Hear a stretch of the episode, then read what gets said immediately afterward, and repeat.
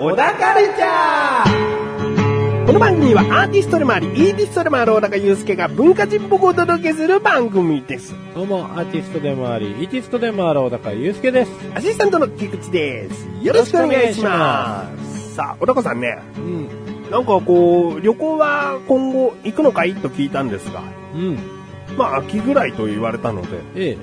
この、まあ春の行楽シーズン、そして夏行かないのかなと思って。うん。したらね、うん。なんかちょっと小高家で大きなイベントが起こるらしいですね。そういうことですよ。ズバリ。引っ越し。引っ越し。ね、うん。もうやだよ、山梨とか青森とか、鹿児島とか、福井とか。はい。どこ行くのよ？隣駅です。隣駅。隣駅ですね。正直隣の県でも相当辛いけど、うん。駅というね。駅。相当楽な。相当楽な引っ越しですね。うん僕はですね、あの、今までこう、生きてきた中で、まあ、引っ越し、そうですね、1、2、2回かな。2回して今度が3回目ってことだね。そうですね。えまあ、結婚してね、えうん。一緒に嫁さんと生活したとこうん。ろから今住んでるところうん。から実家に戻ります。実家に戻る。はい。これは2世帯で住むということですか？違います。違います。そうなんですよ。うちの実家マンションなんでね、2世帯なんてとんでもねえんですよ。おうつまり、え追い出されるってことですね、ご両親。え。ね、そういうことですね。お追い出してやるんですよ。追い出してやるんです出てけね。出てけっつって。おもう俺が相続するんだって。なんで相続する側がこんな偉そうなのかと生。きてるうちに相続しちゃうっていうね。まあでもまあ、相続は相続なんですけど、うんあれですね、あのーうちの弟とおかんに関しては、うちの父方のおばあちゃんちがですね、またこれ近所にあるんですけど、小高祐介、田舎が存在しないんですよ。なるほど。ええもう全部隣駅周辺ってことですね。基本神奈川。一番遠くて小田原。なるほど。うんおー近い。なんでね。ええなので、まあ、そうですね、車で5分ぐらいのところにうん、両親は引っ越しをしていただき、おう僕も今の家から車でと5分ぐらいの実家に引っ越すと。これでも、小高家が乗っ取りたいから両親が追い出されるっていうよりは、両親が引っ越すからってことですよね。そうです。開くんで、で、まあ、ね、家賃もかからないしね、んいいね、っつう話で、うん。じゃあ行こうか、っつって。うん。うん。で、まあ、もう汚いから、何十年もね、あそこに住んでるわけですから、うん。うん。うん。もう30年ぐらいか。うん。なんで、リフォームをしようっつってね。なるほど。うんウキウキですね、リフォームは。そうなんですよ。まあ、幸いうちのお父様もですね、そっち系の会社なんで、ちょっと安くしてもらえたりして。なるほど。そうそうそう。で、壁紙も全部張り替え、うん。床も全部フローリングにし。おお和室がある。えっ、とね、和室はない。取っ払っちゃう。今あるんだけど、ん。あのー和室と洋室がこう壁で遮られてたんですが、うん。もう和室も洋室の壁も全部取り払って、おもう大きい部屋にしようと。そう、大きい洋室1個作ろうと。まあ、リビングになるのかなリビング、んそうですね。で、キッチンも、あの、新しいキッチン入れよううん。と。で、カウンターもつけようと。なるほど。で、トイレも変えようっつって。なるほどで。あと風呂も全部入れ替えたら、じゃあ洗面所も変えるかっていう話になり。そうフル特会ですわ。ですね。そうなんですよ。むしろもう、誰か住みませんかっつって言ったら、いっぱい手上がってくるぐらい綺麗になるってことですね。綺麗な感じになると思います。いやー、もうね。で、家具も、今あるものとかも、だいたいこう、木が貴重になってるやつ。うん木目調のやつとか、うん。で集めてるんで、でキッチンとかも全部、もう木目調で揃えてもらったんで、キッチン木目調かっこいいですね。木目調いいですよね。だいたいちょっとメタリックだったり、タイル系なイメージですけど。全部これ木目調に揃えて、あもう、木目帝国ですよ。あ小高家は、木目帝国。そう木目帝国ですよ。この近所で木目帝国といえば、小高家のことを指しますよね。になる予定ですね。なる予定です。えー今までじゃあ、小高祐介の部屋があったわけですよね、実家ってことは。その部屋はどうするんですか？その部屋はですね、今、現状父親がヤニ部屋として使っておりまして壁紙がもう偉いことになってる部屋なんですけど、なるほど。もうそこを寝室とします。その過去をなんか忘れたい感じですね。そこを寝室にするんですね。そこを寝室といたします。なので、えー、もう全部壁紙も取っうん建具なんかも全部取っうんドアも取っうん。うん、フル取っ替えで、もうや、ヤニの矢の字が全く消えるぐらい。そうですねえ僕もヤニを吸う人間としては心寂しい部分もあるんですけど、うんこれからヤニはもうすべてベランダないしは喫煙、うん、換気扇の下ね。なるほど。うん。ええー他にもでも部屋はありましたよね。ありますあります。お子さんいらっしゃいますよね。はいまあ将来子供部屋になる部屋もあるわけですよね。そうです、そうです。うんまあ一応そこは最初難度として使って、うん。うんしばらくしたらその息子の部屋にしようかなと。なるほど。うんベッドやら、机やらを入そういうことですれてあげると。うん。小高祐介の部屋は？まあ実質的にリビングが、あの、僕と嫁さんのデスクを置こうと。なるほど。なので今の僕の部屋にあるバカでかいデスクを処分してですね。うん。ああれ処分するんですか？えあえ。いる？置けないかな。いや、これ取っちゃえば、OK じゃない。急に、あれだね、現実的な話になったけど。上のものがどっか行っちゃいますよね。ああ、でも、こう、なんか、机の横にですね、僕の机、机と本棚が一体型になってるんですよ。はいはいなんで、その本棚の部分をここに、ここにっていうか、あ、ちょっと面白いかもしれないですね。で、全部それは収納できて、で、その一番上に僕今プリンター置いてるんで、はいはうん。だからできると思いますけど、い。じゃあちょっとこれはおいおいね。ええ。聞いてる人は全く興味なくなっちゃったんで。そうですねは。いすごい、身内話になっちゃいましたね。ええ。まあそれは。うん。収録終わったら、はいええ。まあそういうね、引っ越しをね。そういう感じですね。うんうんいや、いいですよ、引っ越しっていうのは。うん気分も本当変わりますし。そうですね。部屋の模様替えどころじゃないですからね。うん。新しい家具を入れて。そうなんですよ。ええまあお金もかなりかかりますけどね。うん。でももう家具なんかも割と、まあ今あるものもそこそこ使えますけど、うん。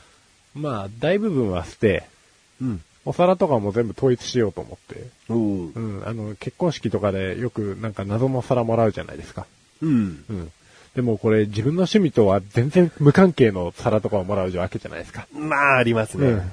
で、なんか、もう捨てるのも申し訳ないし、みたいな感じで、うんわけわかんないタイミングで使ったりするものも、思い切って捨てますなるほど。うん。あげた後、心当たりある方、申し訳ございません。申し訳ございません。ええ、捨てます。もう一つのお店で集めるような感じ？そうですね。うんまあ、僕は無印結構大好きなんで、う。うんん、多分無印さんで、うん。あの、揃える感じに。の、うん。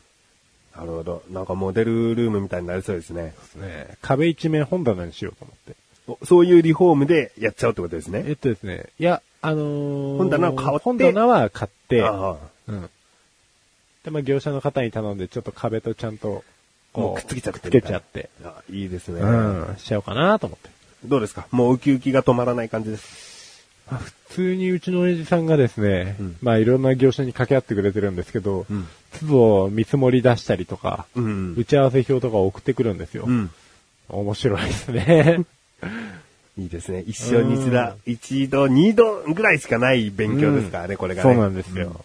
まあ、好き勝手やりますよ。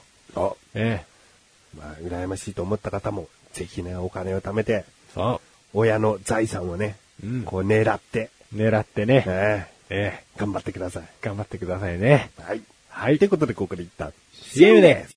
なるべくラジオテコのテコの部分がビッグインサイドなの生麦生米生はダメ東京だって許可はしない坊主が屏風に上手に坊主にぶつかってた当番組は下ネタは NG ですなるべくラジオテコ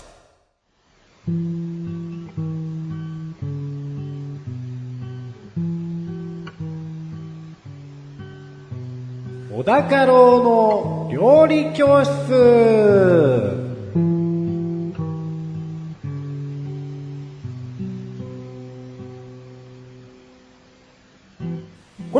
は料理研究家の小高郎先生に食についてあれこれご指導していただくコーナーです。ちなみに番組内で料理は一切いたしません。先生よろしくお願いします。よろしくお願いします。では早速今回の料理食材テーマお願いします。タバスコ。タバスコ。うん。う好き嫌いありますよね。そうですね。千葉ピザスパゲッティにかける方ですけどね。なるほどですね。僕はですね、自分の意思でかけたことがないですね。なのに今回いろいろと教えてくださると。そうなんですよ。お願いします。はい。まあ、タバスコって言ったらね、うん。まあ辛いっすよね。辛いですね。独特な風味とともに辛いですね。そうなんですよ。僕、タバスコはですね、とても苦手なんですけれども、あのーロゴとうん。入れ物が好き。なるほど。うん。お、嫌いな人は結構もうその見た目も、このなんか出る口の部分とかも嫌いそうな気がしましたけど。そうですよね。まあ、ねそんなことないんですよ。お中身が嫌いなだけなんです。なるほど。じゃあそれが甘かったりしたら自分も何かにかけたいと。そうですよ。あいちごシロップとしてね。あ。なかなか出ねえな、つって。かき氷に全然焼き立たねえ、つって。かけ終わる頃には氷もなくなっちゃってっつってね。ええまあ、そんな話はいいですよ。いいですよ。やりましょう。まあ、タバスコといえばですね、これタバスコソースが正式名称なんですけれども、うんえー辛味調味料の商品名でございますと。で、アメリカ合衆国のルイジアナ州のエイバリー島に本社を置くマキルヘニー社が商標権を持つ。で、このマキルヘニー社の創業者が19世紀後半に考案したアメリカ生まれの調味料ですよと。アメリカ発祥ですね。そうなんですよ。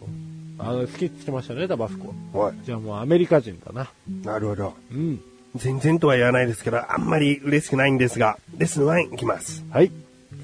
レッスン1、タバスコソースはアメリカのものだったんだよですね。ですね。うん。まあね、さっきピザにかけたりとかね、スパゲッティにかけたりとかね、うんやはり西洋のね、ものに合うそうですね調味料だということですね。和食はピンとこないですもんね。まあ和食、刺身にね、醤油に混ぜて食べますかって言ったら食べないですもんね。ですね。うん。で、まあ主な原材料がですね、こちら、木立唐辛子。おう。うん。木立唐辛子って、もう、いいよ。辛いよ。想像するだけで嫌だよ。主に唐辛子ですからね。主に唐辛子です。で赤い色をした製品が、まあ、タバスコといえば多くと、うんピリッとした刺激の辛さが特徴ですと。うん。うん。まあ、もう、辛い香香辛料っていうの？大表格ですよね。うんまあ、作り方としてはですね、タバスコペッパ。まあ、要は北唐辛子ですね。うんあと、岩塩と穀物酢で丸ごとすりつぶした唐辛子を大下るで3年間長期熟成すると。めっ3年ちゃ手間かかってんすわ。なるほど。3年ですわ。で、蓋をした樽の上に塩をかぶせることで発酵した液体が塩に染みて、その結果塩が固まることで樽が密閉されますと。うん。うん。で、熟成の後酢を加えた辛さを4000スコビルほどに薄める。おこの辛さの単位ですね、スコビルってのは。はいはいはいうん。で、最大1ヶ月ほど寝かせることでタバスコが完成すると。なので、もう、出来たてほやほや尋常じゃないんでしょうね。そうですね。うん、わかりました。ということでレッスン2いきます。はい。レッスン2。タバスコは約3年もかけて作られているんだよ。ですね。そういうことですね。なんかもうあのタバスコの瓶から出てくる感じがドバッとなんか使わないでっつってるような感じがしてきましたね、もまあそういうことですよね。うん。まあドバッと使わないでっていうのはですね、まあ本当かどうかわからないですけども。う。まあ辛さ調節のためでしょうけども。そうですよね。はい。で、こう、このさっきですね、マキルヘニー社っていう話をしたんですけれども、うんこれ創業者の方がですね、エドムンド・マキルヘニーっていう名前なんですよ。うん。で、えっと、自分自身の好物である生牡蠣のソースをうん作るってなったみたいなんですよ。おう。うん。で、タバスコペッパーの果実を取って潰し、出てきた汁に蒸留酒と塩を混ぜたと。おう。うん。で、3年寝かせて、ぶっかけて食ったらうまかったってことですね。よく3年間寝かせましたね。そうなんですよね。なんあか、さっくり書いてあるんですけど、なんで3年寝かすっていう発想に至ったのかが、まるでわからないんですよね。うんうんただ、もう彼がこの思いつきで考案したタバスコソースなんですけども、現在全世界、えー100カ国以上で販売されていると。大成功ですね。そういうことですよ。じゃあレッスン3いきます。はい。レッスン 3! なんとなく作ったタバスコが今や全100カ国で使われているよですね。そういうことですね。えちなみにですね、まあ、さっきもピザやらスパゲッティやら、うん。えーこうタバスコかけるって話でしたけど、うん。これはですね、主に日本は確かにこういう食べ方をするらしいんですよ。うん。うん。ただアメリカなんかではどんな使い方をしてるかっていうと、うん。レッスン 4! お、ステーキソースやバーベキューソース、マヨネーズなどの味付け、あるいはブラッディーマリーの味付けなどであると。なるほど。うん。日本にあまりないですね。そういうことですね。うん。で、ちなみにアメリカ軍の正式形態、えー食品の MRI っていうのがあるらしいんですけど、うんこれにも大抵一緒にセットに入ってるらしい。おお。だからもうかなり浸透してますよね。うんうんうん。うん。っていうかもうあい、あいつらじゃねえや。あの、アメリカの方々はもう結構辛いの大丈夫ってことですかね。ってことですうね。ん。以上です。はい。はい。まあでも、いろいろまだありますもんね。ハラペーニョソースも。あれも一応タバスコですよね。そうですね。うんなんでもう、もっと辛いものをどんどん結局人は追い求めてしまったわけです。うん。うん最初は生牡蠣にぶっかけるのが食べたいなーって言ってたら、もう、これ辛いの極めようとって、もうだんだん趣旨が変わってきて、うん最終的にイラン進化を遂げていると。うん。でもこの無駄が面白いじゃないかと。面白い。そしてそれを認められているっていうことがね、そすごいですねう。う。ん。これもまた世界100カ国で売られてほしい。うんそういったものも。はい。はい。今回だってね、タバスコが好きじゃないという人間がタバスコを語らせるほど、タバスコの認知度というものが脅威だということですよ。そういうことですよ。ははい。今後も使いません。い。使いません。はい。はい。今回のご指導は以上ですね。はい。先生、ありがとうございました。毎週火曜日、ケロログにて更新中、俺に任せてけ。関西人で学生の僕、DJ なぐもが20分くらい一人で日常の出来事をペラペラと喋ります。俺に任せてけだよ。たくさんのコーナーを揃えて皆さんをお迎えします。この番組は皆さんのお便りで成り立っています。ヤフーなどで、俺は漢字で、に任せとけはひらがなで、俺に任せとけと検索してください。皆さんのアクセス、お待ちしていまーす。お高ましデビューこのコーナーは小高祐介があらゆるジャンルの中から一押しの一票選びレビューをかましていくコーナーです。それでは早速今回のジャンルをお願いします。映画、映画。では作品名をお願いします。霧島、部活やめるってよ。お自分そのタイトルね、大好きなんですよね。大好き。見てはないんですけど、おああ、こんなタイトルそそるなーっていう、つけた人ちょっといいなーと僕は勝手に評価してましたね。ああ、なるほどですね。ねうん。では早速、はいねその面白いタイトルの作品、デビューかましてください。はい。ですね、霧島部活やめるってよっていうのは結構新しいですね。うん。2012年の8月11日に公開。約1年前。約1年前ですね。で、もう第36回日本アカデミー賞では最優秀作品賞をお含む3部門での最優秀賞を受賞した。うん。で、まあ出演者の多くも新人俳優賞に輝いてますよっていうね。うん。まあ、素晴らしい内容でございますね。経歴にましたね。うん。で、このですね、うーん同名の小説があったんですけれども、それを原作に、えー映画化されてるはい。内容でございますね。で、えー監督は吉田大八さん。うん。えっ、と、レビューしたことないかな。あの、ふぬけども悲しみの愛を見せろとか、えー知らない？うん。知らないですし、レビューも。里襟が出てる。あ、そうですか。うん。もう僕も昔見てですね、映画館で結構衝撃を受けたやつだったんですけれども、うんまあその監督と同じ監督が今回撮ってると。で、えー、っとですね、霧島うん。部活やめるっていうじゃないですか。はいはい。でも、実際これ、霧島出てこないんですよ。え？霧島いないんですか？えーっと、霧島は存在するんですけど、ん。あのー、もうバレー部のエースで、学園一の、学校一のマドンナと付き合ってる。そう。うん。でも、あのー本作品の中では、霧島は一回たりとも出てこないです。なるほど。で、霧島が部活を辞めたことによって、うん起こる波紋が、うん。学園の中のいろんな人たちにこう影響を与えていく。そのおう影響を与えられた人たちが、えー、右往左往する姿を曜日ごとに分けて、おううん何日間かあるんですけれども、うん曜日ごとに分けて、えー、映画を撮ってると。で、ある時はこのキャラクターの視点。うん。で、この曜日。うんで、同じ曜日でこのキャラクターの視点の時っていうのがあったりするんですね。だから同じ時間軸なんですけど、別の、えー出演者の視点で描かれてるっていうですね、結構不思議な撮り方ですね。面白いですね。うん、面白い撮り方をしてる。ねで、まあ、主人公が一応ですね、あのー前田良也っていうですね、えー、神木隆之介さんが演じている、まあ、この DVD とかを見た人がいればなんですけれども、パッケージがもうやっぱり神木隆之介なんですよ。うん。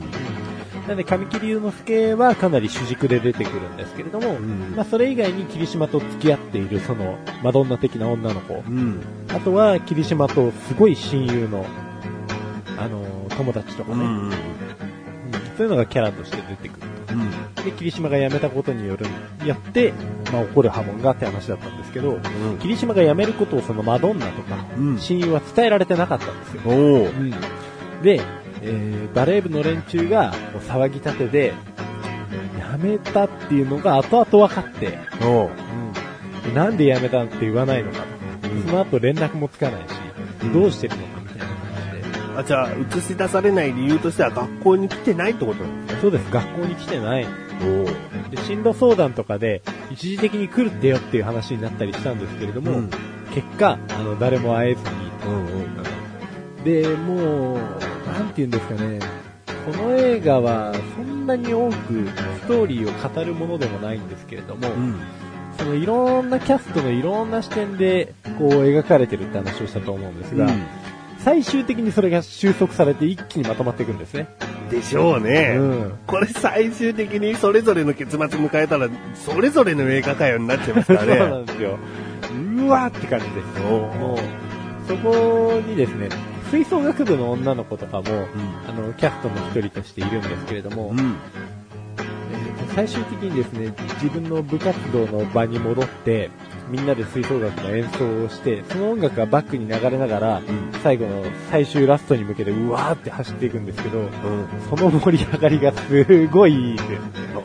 めちゃくちゃ良かったです。大体曜日ごとって言いましたけど、1週間ぐらいの出来事ですか、まあそうですね、お1週間弱ぐらいの出来事で、ほうんまあ青春っちゃ青春なんですよね。ううん。あと、説明が多すぎないんですよ。うんセリフで状況説明が多かったりとかっていう映画多いと思うんですけど、うん。それがすごく少ないというか、役者の表情とか行動とかうん。で、えー、ある程度心理を測ったりすることができるんで、うんまあいい意味で考える映画ですよね。自分はね、タイトルが気に入って予告編かあらすじぐらいまでは見たんですよ。ええだから今説明を受けて、ああ、そうだった、そうだったで思い出してきたんですけど、うんうんこれはね、多分見ますね。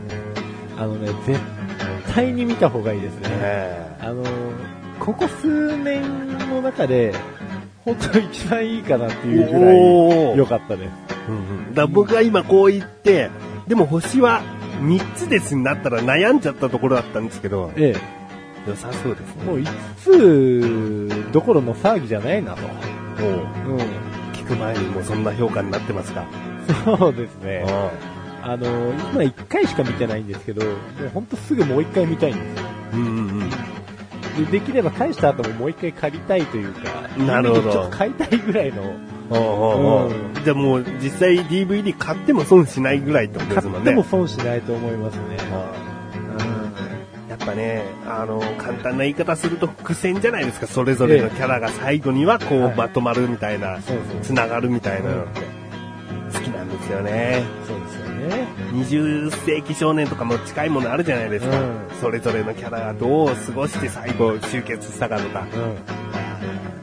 あもう面白い。これはもう面白いと思いますので、星の数もういっちゃいましょう。いっちゃいましょうか。はい。最大が5つ星でございますが、いくつですか？5つ ?5 つもうね、さっき5つ以上かもなんていうことを言ってたぐらいですからね。うん。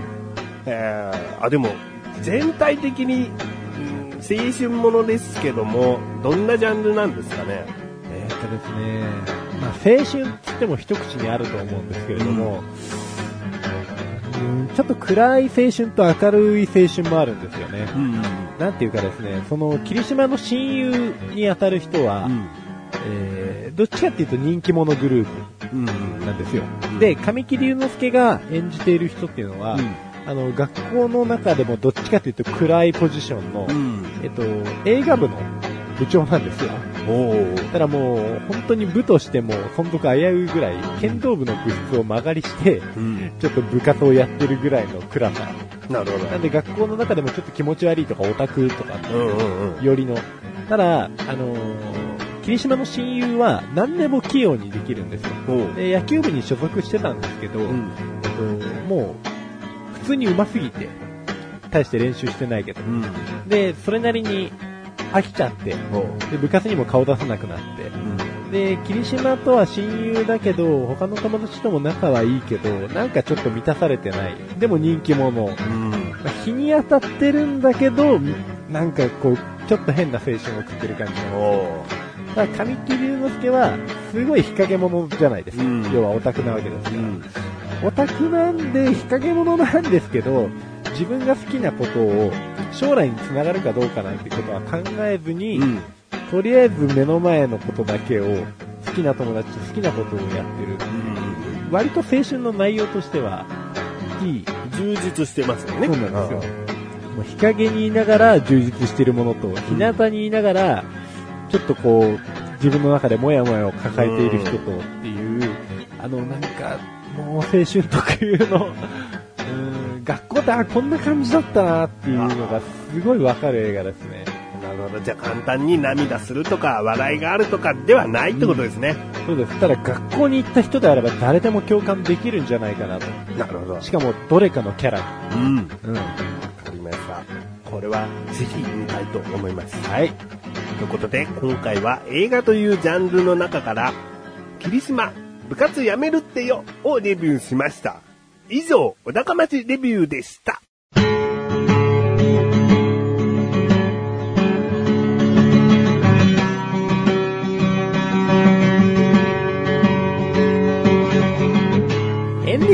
はい、ということで第108回も終わりを迎えようとしております。はい。いや、申し訳ないですね。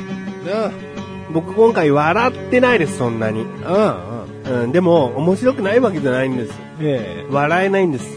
え笑うと、笑うと、咳が出ちゃうんです。ん。申し訳ない。申し訳ない。うん笑うと、咳がわ。出ちゃうんです。お 頑張ってる。耐ええーなんで2回はしたのかはね、うん笑わせようとしたんでしょうけども、ね。あの、風邪をひいてしまいましてね。えまあ、本当に申し訳ない。もうね、えうんこれで映らないでって本当に願ってる。うんうん。もう映しちゃったら、ある意味人を傷つけたようなもんだと思ってんだよ。まあそうですね。うん。うん。もうはっきり、とか言っとこうかなと思ってましたけど。傷つけてるようなもんだからね。えうん。えあんま笑わせなくていいんで。ええ申し訳ないね、でもね、真ん中ら辺はね、本当に。ええもうちょっと、うん二人が面白くなるぐらいは、ちゃんとね、うんこっちも切り返してあげたいんだけども、なるほどね。自分で言ったことで笑っちゃう時もあるから、うんなかなか、うまくできなかったですね、今回はね。うん、まあまあまあまあ、はいそういう日もありますよね。ただ、霧島部活やめるってよっていうのはね、うん。本当に自分は乗り気な映画だったんだね。あれはね、ぜひ見てほしいね。う何度でも見た方がいいね。わかりました。うん。2回見たいと思います。はい。うん3回は見た方がいいね。わかりました。はい。3回は見うーんちなみに席はカットしてますんで、ああ、はい。あの、聞き苦しいと思うので、えええ、かしこまりました。ということで、えー、小田カルチャー2週に一度の水曜日更新です。それではまた次回をお楽しみに、僕は風を直します。さようだかさようだか席って聞きたくないですよ。うん、まあ、聞きたくないっちゃ聞きたくないですけどね。聞かざるを得ない環境ですから、むしろ楽し